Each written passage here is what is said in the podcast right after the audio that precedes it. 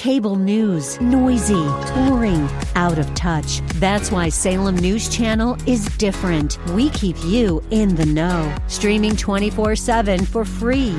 Home to the greatest collection of conservative voices like Dennis Prager, Jay Sekulow, Mike Gallagher, and more. Salem News Channel is unfiltered and unapologetic. Watch anytime, on any screen, at snc.tv and Local Now Channel 525.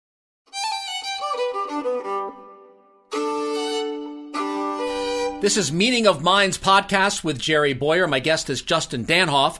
Uh, Justin was for 12 years with the National Center for Public Policy Research, where he focused on and headed up the Free Enterprise Project, uh, which, as far as I know, is the only organized conservative attempt to stand up to the ideological capture of American public corporations by, it's had many names socially responsible investing, ESG, now, the rest of us kind of call it woke, but whatever it is, a corporate social responsibility. Ideologies always have to keep changing their names to distance themselves from their past failures. Um, but now he's doing it in the for profit sector with Strive Asset Management, where he works for Vivek Ramaswamy, who is the founder. Justin, thank you for joining us. Thanks, Jerry. I appreciate the opportunity. Okay, so what got you started in this? Why did you jump into this conservatives were essentially asleep at the wheel when it comes to corporations. I think we just assumed corporations are good, they're fine, they don't need anything. We focused on politics. That could not have been more wrong. How did you know that 12 years before before almost everybody else did? Well, you know, at the National Center, it, it was founded with a really unique mission. Um, and the mission was to be a voice wherever we thought the right was the quietest right? And so I, I loved that mission. And we just took a look at the corporate landscape 12 years ago and we saw, you know, corporations in some instances sprinting, in some instances being dragged, but in all instances moving to the policy and the political left on an array of issues. And you're right, it's flown under so many different banners under the years because they have to keep changing the banner once you know the truth of uh, of what lies underneath it comes out. Hmm. Um, but yeah, we we just started seeing that there was actors involved at numerous levels of engagement um, on affinity issues, um, on you know union type issues, and organizations that ran the spectrum that were involved in something called shareholder engagement. Hmm. And every year there's you know there was 70, 80, 90, 100 groups from you know the policy and the political left that were using their voice, their vote, and their money to influence and change corporate behavior. And 12 years ago, we looked out and we saw zero, absolutely zero right of center groups doing it. Hmm. So we just said, heck, let's give it a shot. We had no idea what a shareholder resolution really even was. And now you know. How many of them have you ever counted how many you've done? Uh, the last check, it was over 250. That's a lot. Um, but but even that is probably a twentieth or maybe even a fiftieth of the proposals that have been out there. Um, oh yeah, just this year, you know, left wing ESG supporting groups filed over 500 just this year. Yeah. So yeah, it's yeah. If we put up a pie chart over the last 12 years, you probably wouldn't see much of my sliver. It's it's crazy because I'm going through it now, right? As, because I vote these, and every proxy has two or three of these. And it's getting to the point where even management is like, no, thank you. Um, you know, we don't need to change, we don't need to make French our official language or divest from this particular thing because this particular tribe doesn't like it. Or, I mean, they're, it's starting to get like every little interest group, every little flowing robe kind of crazy is coming in and putting proposals on the ballot where I mean to some degree I think we've started to think of manage we start we thought of management as the enemy and I think maybe that is not sufficiently nu- nu- nuanced because even the left of center managers are a little sick of it as far as I can tell and are opposing some of these things. You agree? So uh, I think what we're seeing specifically this shareholder season is something a little different. And you know, I, I have coined you with this, but if I if I coined you, you know, wrong, um, you can correct me. But you've said in the past, and I think it's brilliant, that ESG could be considered a luxury good. Yes. That you know when everybody's getting fat and everybody's you know in a 15 year bull market, you can afford to spend time on silly externalities, right? That aren't core and central to your mission. Hmm. But as inflation is going just absolutely insane, just like families have to take a look at their budget when you know gas it's like 85 bucks to fill up your tank and you go to the grocery store and you have sticker shock when you when you get to the register. Businesses have to make you know value judgments too when it comes to how they're going to allocate their finances. So let's take a look at netflix which you know shockingly recently came out with a with a statement to their you know put out to all their employees saying hey we're just going to focus on creating excellent content and not everyone's going to agree with that content. And guess what? If you work on something you don't agree with and you have a problem with it you can quit. Yes. We thought that was an incredible message at strive because you know we're focusing on excellence capitalism you know by design. Mm-hmm. and you know again if they're taking a look and they're seeing their subscriber base drop which for they the did. first time for the first time ever yes. um, maybe like we shouldn't pay Robin DiAngelo three hundred thousand dollars next quarter to fly in and tell all of our white employees they're oppressor and all of our black employees they're oppressed and run some intersectionality chart. Maybe that's not a good use of our money right. and our talent and our time. We should focus back on our mission. And I think Netflix, maybe their first mission was to crush uh, Blockbuster. Good job, they did that. but, their, but their true mission was probably always to create the best content. Yes, and, and I think it, you know, this was a sign that they're pushing off the externalities of ESG and focusing back on their core. And we welcome that at Strive. That that that's what we think businesses should be doing. This is a great moment to be in the business of reining these corporations in because they got so far out over their skis that, or switching analogies, you know, mid course, a bubble. Uh, a kind of ideological bubble which was just waiting to be popped. Um, and so, and again, CEOs tend to be pretty big ego people.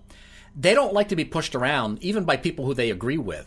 So I'm seeing over and over again, management recommends a no vote on such and such, um, on some kind of left of center proposal, whereas in the past they might not have. They may have stayed out of it. And like you said, when times are tough economically, the the ideological stuff is ballast that gets thrown overboard to try to keep Netflix from crashing or or any company. Well, that's right. And so, you know, there's there's two parts of the activist problem that need solving though. And management's paying good attention to these, you know, small time activists. I think of like PETA this year had a resolution t- targeting Levi's um, because of the small leather patch on the back of the jeans. Yes. I mean, that's yeah, like management now is like just go away, PETA. But you know, even even if you know management at Levi's is you know politically far to the left, which they are, um, and they probably donate to PETA. But again, they're not listening to them right now. But the other problem is the fiduciary problem that we're trying to solve for at Strive. And that is we've got, you know, they can maybe, you know, push down the little, you know, dog nipping at their ankles, but they've got a huge three-headed like hydra coming at them from the other direction. And that's the big three, you know, large passive asset management managers. We've got, you know, BlackRock, State Street, and Vanguard that are you know the first, second, or third largest shareholder in like almost every company in the S&P 500, right? Right. And so when they're telling a company um, what to do on an ESG type issue, that's a different level of influence. And it's, you know, it's right. their voice and their vote that they're using, in our opinion, to politicize business. Yes. And that again is a distraction from mission. It's a distraction from the number one stakeholder in our opinion, which is the customer and it's celebrated in the media. Um, you know, ESG, you, you, know, is is glorified in, in a lot of business press. Um, but again, we think that there's a fiduciary problem here because everyday Americans, the you know the nurses, the firefighters, the teachers that have their money in pension funds, hmm their managers should be looking out for their interests a lot more. And we think a lot of conversations need to start happening between those folks. Right. Because BlackRock is then taking that money and voting in ways that, again, the actual client disagrees with, the everyday American disagrees with when they know about it. And so we, we, we like to say we're solving a fiduciary problem and an antitrust potential problem. If you if you think of it this way, and you know, Arizona's attorney general has has called you know all of this ESG investing potentially you know the biggest antitrust violation in American history. Yeah. But you know this concrete example uh, that that I'll, I'll give because it functions as a cartel basically. Yes. Right? Yes. yeah. There's ideological. Yeah. It, there, there's there's no ideological diversity when it comes to you know the, the way that the, the vote is occurring and, and, and the way they're using their money and their, their voice right. not their money not the their client. money that's the point right other other people's other money. people's money right and so if the heads of exxon and chevron and conoco and all of the others got in a room together and said hey guys let's keep all the you know oil and natural gas in the ground so we, the prices will jack up this would be the stuff of hollywood movies you know, Senate hearings, arrests, perp walks of CEOs. Right. But yet, when the biggest shareholders in these companies, BlackRock, State Street, and Vanguard, which, by the way, they're the biggest shareholders in all of those companies. Yes. When they tell them to do the same thing, that's celebrated as ESG. Right. And so we think that there's a big opportunity here to come in and help depoliticize the, the capital markets with a message that tells companies stay on your mission. Exxon, your mission is to be the best oil and natural gas company in the world.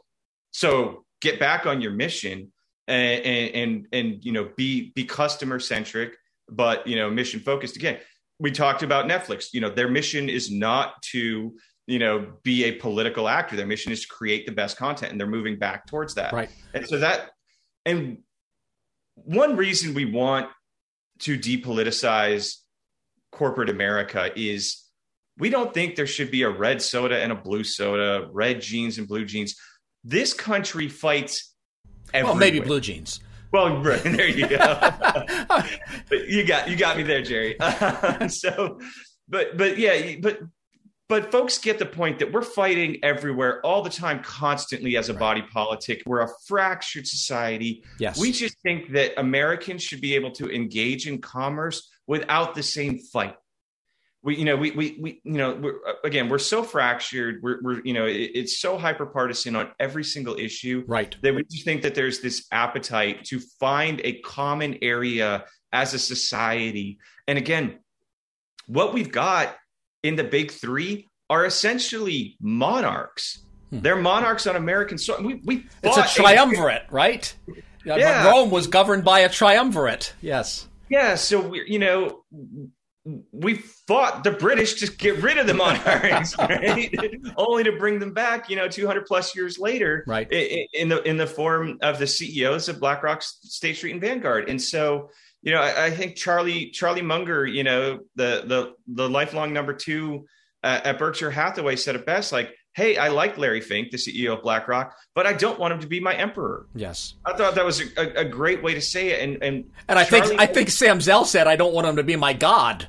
You know, who, yeah. who died and made Larry Fink God, or he said something to that effect. I mean, it's it's beyond the level of competence. I'm sorry, I interrupted you. No, no, no. So that's just it. We just think that there's a there's a big appetite for this space you know, if we were on a college campus, we would call it the safe space, mm. but like where where people can come, engage in commerce, and just get business, you know, back to neutral and depoliticized. Because again, if you're going to be politicized like like Disney did in Florida with the ridiculous, you know, bill that was falsely monikered as "Don't Say Gay." Right. Um, well, guess what? You're going to have to be involved in the next political fight, and the next political fight, and yes. the next political fight, and that's time consuming. It's demeaning to your customers that don't agree with you. It's demeaning to your employees that don't agree with you. Right. And it's again, it's driving you away from from you know your your your oriented mission as, as, a corporation and yeah disney's was not to be like a florida political actor i don't think that was ever right they're not a they're not a um, they're not a they, they, were, they were in a, a they're not a, a PAC they're not a think tank. They're right. not an advocacy group. You know, around here on this podcast, we talk a lot about the thought of Rene Girard, the anthropologist, who talks about mimetic rivalry, specifically in politics, where two sides are up against one another, and that that becomes almost addictive and it runs out of control, and everybody has to choose up sides, which he which he rightly points out is a very destructive thing to happen in society. So, in the past, at least in the past, business was not part of that. It wasn't, you didn't like Solomon, you know, we're going to cut the baby in half. We didn't cut that baby in half. And I, I think it would be very detrimental to American prosperity if we tried to cut the business baby in half, as opposed yeah. to just letting capitalism is so good at delivering goods and services. We don't, we, politics does not have to cannibalize everything. We can have zones or should have zones that are outside of politics. And it sounds to me like that's what you're talking about. Yeah.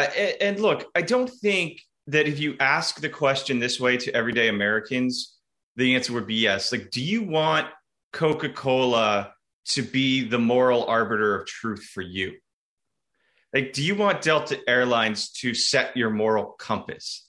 If you ask Americans the question in that way, I think the answer would quite clearly be no. Right. Um, but you know that that's not part of the problem. Is there hasn't been enough engagement with businesses that they know that that they hear that. What they hear from you know the Larry Finks of the world and from you know the CNBC talking heads is, oh, you can't be neutral. You have to pick a side. Hmm. But you know, in the last ten years, Jerry, um, when have they picked anything other than one side? Right. Right. And so uh, again, we think we think that there's a lot of companies that, as you as you say, management is getting sick of this. We think they want an off ramp. Yes. And if there's another way they'll take that off ramp. I think so too. I mean, there's a few. There's a few who are ideologically captured. I get that. This is the meaning of their life. But most of them are see I don't think Bob Chapek wanted I mean, I think he really wanted to run a media company. Maybe he didn't have the guts to stand up to the pressure group. But, you know, as a conservative, I think I have to say us not showing up was a big part of the problem. I'm not ready to blame them yet until we show up and give them a, a, a choice and have them reject it then then I'll completely blame them. Fair enough. Yes, yes. All right. If someone wants to know more about Strive Asset Management, the firm that um, you, have just joined, um, which is dealing with this issue, how would they do that? Yeah, come to strivefunds.com. Uh, we're hearing from everyday Americans uh, constantly now that are clamoring for this, and um, come join us in the cause. Wonderful. Justin Danhof, Godspeed to you and the new effort, and thank you for being with us again. I really appreciate it. Thank you, Jerry. Appreciate you. If you like this podcast, please subscribe and give it a rating on Apple Podcasts and improve our national conversation by sharing it with some friends.